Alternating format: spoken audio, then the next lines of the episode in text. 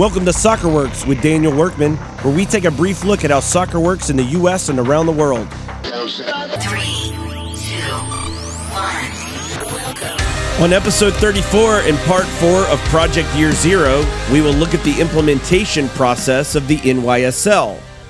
There are four main problems facing youth soccer cost, travel, segregation or segmentation, and a lack of inclusivity. The National Youth Soccer League, or NYSL, is the structure and system that connects every youth team of every NSL club. To join the NYSL, there are only two requirements. First, your club must field the first team in the NSL. The reason for this is to promote a proper soccer culture of generational clubs, fielding youth through adult teams.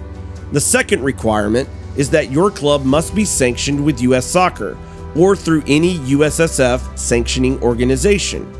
The NYSL is designed to reduce costs, minimize travel, connect every youth team, and create more opportunities for players regardless of socioeconomic status. It will do this by growing the number of teams participating in league play through the inclusion of every NSL club regardless of their sanctioning organization. It will also provide regional and national opportunities, but the main focus will be on regular league play with minimal travel.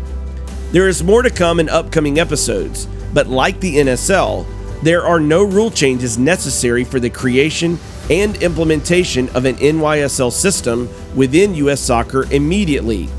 The time for common sense solutions is now, and the opportunity to improve youth soccer is real.